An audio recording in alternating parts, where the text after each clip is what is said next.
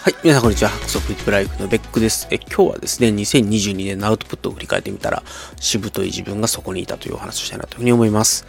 2022年の振り返りシリーズのですね、え第4弾ということで、アウトプットの振り返りを行いたいと思います。えっと、ちょっとまずこれ、今、ポッドキャスト、YouTube を聞いてくださってる、見てくださってる方ですね、あの、ご存知ないかもしれない。改めましてですけれども、私は一応ブログ、Hacks for Creative Life というのを14年続けておりまして、まあ、その後ですね、えー、 Hacks TV、えっとね、まずは、えー、 Beck's Hacks Radio ですね、を3年、4年前ぐらいか、2019年に始めたので、まあ3年前ですね。お Hacks TV を去年と、ニュースレターも去年、一昨年ぐらいかな。はい。ということで、ブログを14年、ポッドキャストを3年、で、えー、ニュースレター2年の YouTube を1年と、まあ、続けてきたという感じです。で、えっと、コンスタントにね、そういうのをコツコツ出していくっていうのはま得意ではなくて、なんか、あの、1日1本とかね、あるいは、あの、水曜日に必ずポッドキャスト出しますか、そういうのがね、あんまり得意ではないので、なんかあの、継続とかね、あの、習慣化っていうのはあんまり得意じゃないんですけど、なんか、とりあえず思い出したらやるみたいな感じで、あの、やめずにずっと続けてきたっていうところだけ、だからしぶとくやめないというね、部分だけはまあ、得意なのかなということで、まあまあそこはですね、えー、自分の一つ美徳なのかなというふうに思っております。はい。ということで、えっと、今年のね、えっと、アウトプット、ここから振り返っていきたいと思うんですけれども、えー、合計アウトプット数は213本ということで、えっと、去年と比べるとですね、合計35本アウトプット数としては増えているという形です。で、えっと、ブログがね、えっと、まだちょっと予定値で、これから あの、更新をかけていく分もちょっと含んじゃってるんですけれども、まあ、今年いっぱいで36本、えー、YouTube を53本、えー、ポッドキャストを24本、ニュースレターを95本、えー、ノートレーサー4本という形で、そうですね、去年から大幅にニュースレターの数が増えたかなというところですね。前年比でプラス46本。で、逆に、ポッドキャストがマイナス16本であると。で、で、まあ、ブログ去年より5本多くて、YouTube は去年より1本少ないかな、みたいな。まあまあ、そんな感じで、そこら辺はちょっと誤差の範囲かなと思うんですけども、とにか今年はニュースレターをめちゃめちゃ書いたな、という、あの、自分の中でも、なんかそういう実感があるかなと思います。なので、まあ、ちょっとアウトプット数が増えたという要因は、まあまあ、ほぼほぼ単純にニュースレターをめっちゃ書いたということだと思っておりますと。で、えっと、今年ね、あの、7月から10月の半ばぐらいまでかなりちょっと精神的にやばくてですね、えー、仕事も忙しかったですし、あの、アウトトプットにですね、気持ちも時間も振り向けられなかったというところがあって、まあ、特にポッドキャストがこの期間全く更新できてなかったので、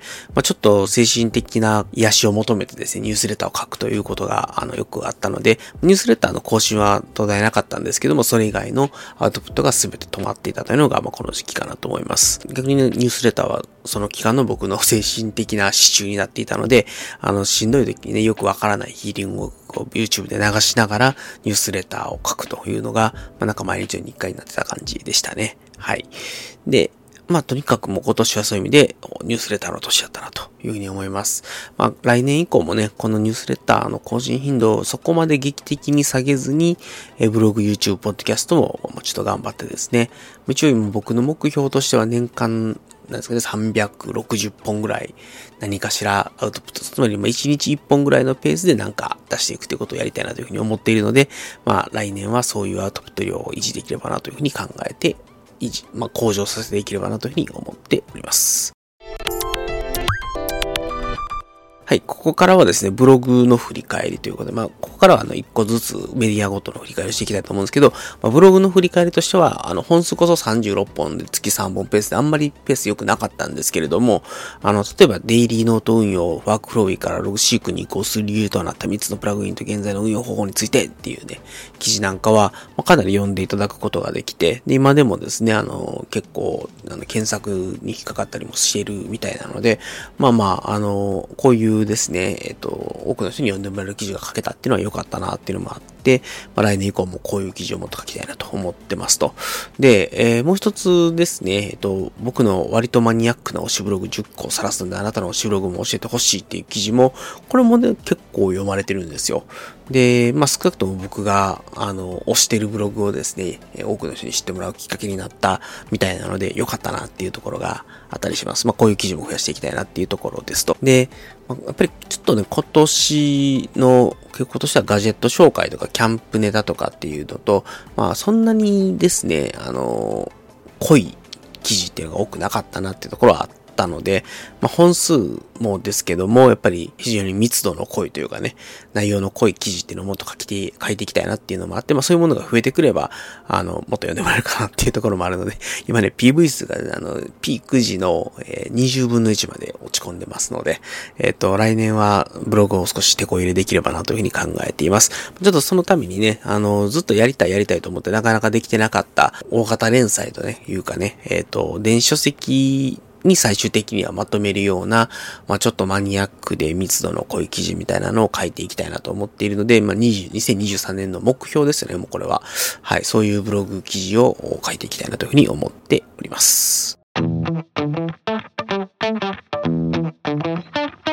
はい。次にですね、YouTube の振り返りです。えっと、こちらもですね、まあ、本数は結構出せたんですけれども、2021年に引き続きガジェット紹介、ラジオ同時収録っていうのが中心になって、えっと、まあ、よくまくパターン化というかね、あの、編集を悩まなくてできるというか、ある程度、もう体に染みついた感じで編集ができるようなものっていうのは出せてるんですけれども、まあ、例えばキャンプ動画とか、あの、Vlog、旅の Vlog とかもね、動画撮ってるんですけど、それをどう編集するかっていうところでずっとスタックしていて、なかなか世に出せてないとかっていうのもあるので、まあ来年はこの辺の今まで出せてなかった系のですね、動画っていうのを YouTube に出していければなっていうのが一つありますと。それから、あの、ライフハック研究会オンラインですね。っていうのが、あの、とりあえず8ヶ月連続でできているので、まあ、この連続記録を守っていきたいなっていうことと、まあ、こういったプレゼン動画的なものをもっと増やしたいなっていうのがあるので、まあ、ライフハック研究会オンラインだけではなくて、まあ、他にも何かこう、プレゼンができればなというふうに思っております。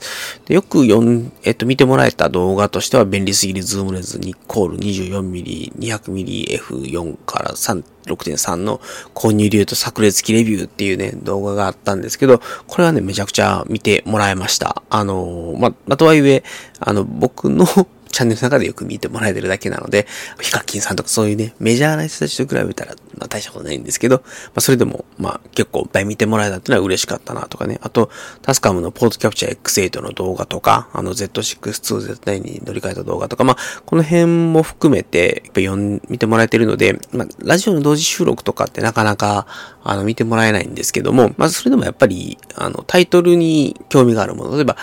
Z9 に興味があったりとか、あの、ポートキャプチャー X8 に興味があったりとか、あるいは、えっ、ー、と、以前クラスさんと対談した時のオブシディアンについて、なんか対談で話した内容みたいな動画があるんですけど、あの辺もよく見てもらえてたりするので、まあ、やっぱりちゃんとあのタイトルでね、わかりやすくこれについて話してますよっていうようにやって、まあそういうのに興味がある人に見つけてもらえるようにするっていうのがまあ大事なのかなと思っています。はい。で、まあちょっと来年と、まあ先ほども申し上げた通りでキャンプ動画、旅のブログなんかを、Vlog なんかを出していくっていうことができればいいなと思っているのと、もう一つあの、まあ、2021年は対談形式のラジオ同時収録って結構出せてたんですけれども、2022年がですね、あんまりできなかったなって。で、リバーサイド FM 使い始めたのって、あの、この、ですね、え対談形式のラジオ同時収録を行うためだったので、なんかもったいないなっていうのがあるので、まあ、ちょっと来年月1ペースぐらいで誰かと対談するっていうのがね、できればいいかなというふうに考えております。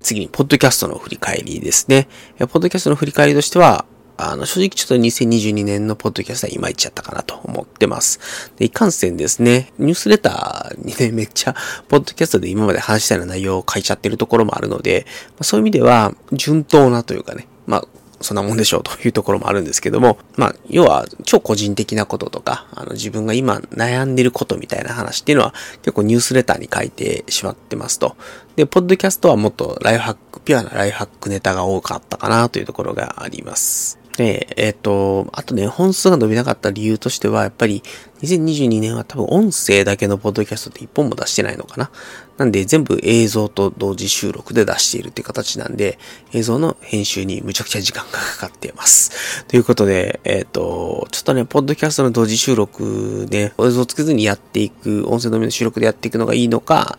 あるいは、えっと、まあ、映像もつけるんだけど、編集はもう最低限でやって、できるだけ早く世に出していくっていう方がいいのかとかね。まあ、ちょっとね、映像の編集始めちゃうと、ついついね、こう、細かいなんていうんですかね、えーとかうーとかみたいなので消したくなっちゃったりとか、音声のバランスを取りたくなってとかね、テロップもつけたくなってみたいな感じで、結構ね、やっぱり世に出すのに時間かかっちゃうっていうのがあるので、まあその辺を今後少し省力化していけばいいかな、みたいなのがあります。で、ポッドキャストでよく聞いてもらえたやつっていうのは、激推しポッドキャスト10選別格参戦とか、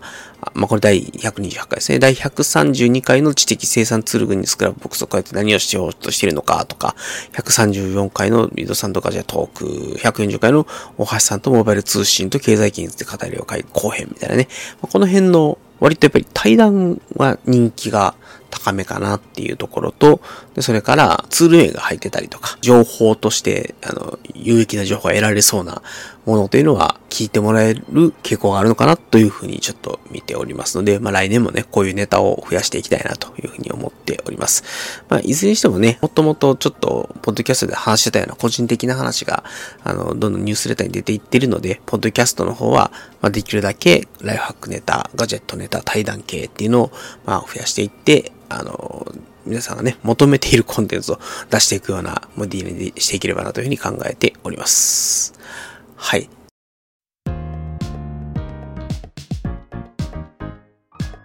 最後、ニュースレターですね。えー、ニュースレターの振り返りなんですけれども、まあ、とにかく今年はもうニュースレターめちゃくちゃ更新しまして、95本なんで、えっと、1年間の、あの、1年の総アウトプット量の約半分がニュースレターでしたと。で、まあ、ただね、ちょっとね、反省してるのは、あの、いくら自分の精神的安定を得るために、あの、ヒーリングミュージックを聴きながらニュースレターを書くのが自分の、なんかこう、精神安定、安定になってるからといって、なんかね、しんどい状況に関して、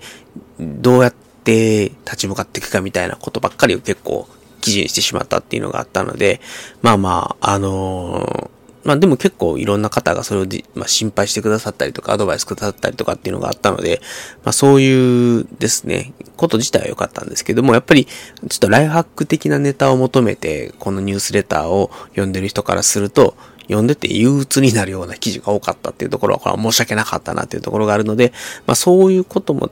出すし、ま、今自分が考えてることとか試してることとかっていうのを、まあ、出していきましょうなので、常にしんどいしんどいって考えてるわけでもないはずなので、まあそういうちょっと興味があることとか今考えてることっていうのを、まあ、もうちょっとですね、しんどいこと以外も含めて出していきたいなっていうところはありますと。で、えっと、まあ、例えばそのしんどい系が全面に出てしまってる記事で言うと、第141号のね、頑張りたい思いを手放す勇気みたいなところとか、まあ、なんかそういうね、今、あの、こういうしんどい状況なんだけど、こういうふうに頑張ってますみたいな記事が、まあ、いっぱい今年はめちゃくちゃこういう記事を書きましたっていうところと、それから、あの、以前ね、雑記シリーズって言って、この、ハックスフォークリティブライフのブログの方で書いていたんですけども、えー、それがですね、第103号ですね、えー、職業サラリーマン生きるために何かを書いて発信するなんていうのは、まあ、まさに以前雑記で書いてたようなですね、まあ、ちょっとこう、僕の考えを、ね、エモーショナルたっぷりに書いてるみたいな 記事ですね。はい。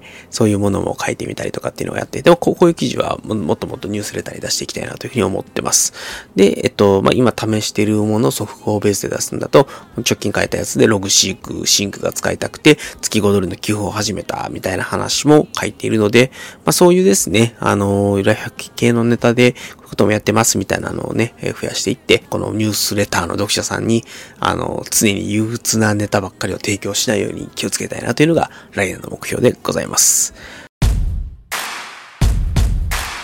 はい。それで最後、さっき、ニュースレター最後と言っちゃったんだけど、そうですね。ノートの振り返りも最後しておきます。えっと、今年の前半まではちょっと、情報整理ダイアログですね。更新できたんですけども、中盤以降は、ちょっと僕自身がだいぶ追い込まれてしまったっていうのがあって、で、なかなかですね、あの、ノートの方に取り掛かれなかったっていうところがありました。で、もうあと4本ぐらい書いたら情報整理ダイアログ完成するので、ちょっとね、年末年始の少し時間があるところで、これを更新して、まあ、年末はダメですね。あの、この振り返りシリーズをなんとか全部出し切らないといけない。年末時間ないんですけども、まあ、年始とか、あの、最初ね、3連休とかあるので、まあ、そういうところで、えー、情報整理ダイアログ早めに完成させて、えっ、ー、と、完結させておきたいなというところがあります。で、まあ、あの、ちょっとノートを今後書き続けるかどうかはちょっと考え中ですが、まあ、ノートか、えー、 Substack かで、ちょっと一個ね、あのー、有料の記事を、マガジンを始めてみようかなというのも考えてます。あの、ちょえっとね、先々の電子書籍化をするような記事を、まあ、そこで書いていくっていうものをやろうかなと思ってるんですけども、まあ、それも今すぐやるわけじゃなくて、ちょっとそういうネタを書き溜めておいて、ジャンプで週刊連載をしてジャンプコミックに出すじゃないですけど、まあ、あんな感じで何かできないかなっていうのはちょっと考え中です。まあ、でもやっぱりそういう有料マガジンとかで出すんじゃなくてブログで出していくかもしれないので、そこはまだ未確定ですけども、まあ来年もしかしたらノートの有料マガジンみたいなものを始めるかもしれません。ということで、えー、まあそ、それよりもね、早く情報整理ダイアログが早く、えっ、ー、と、完結させたいなというふうに思います。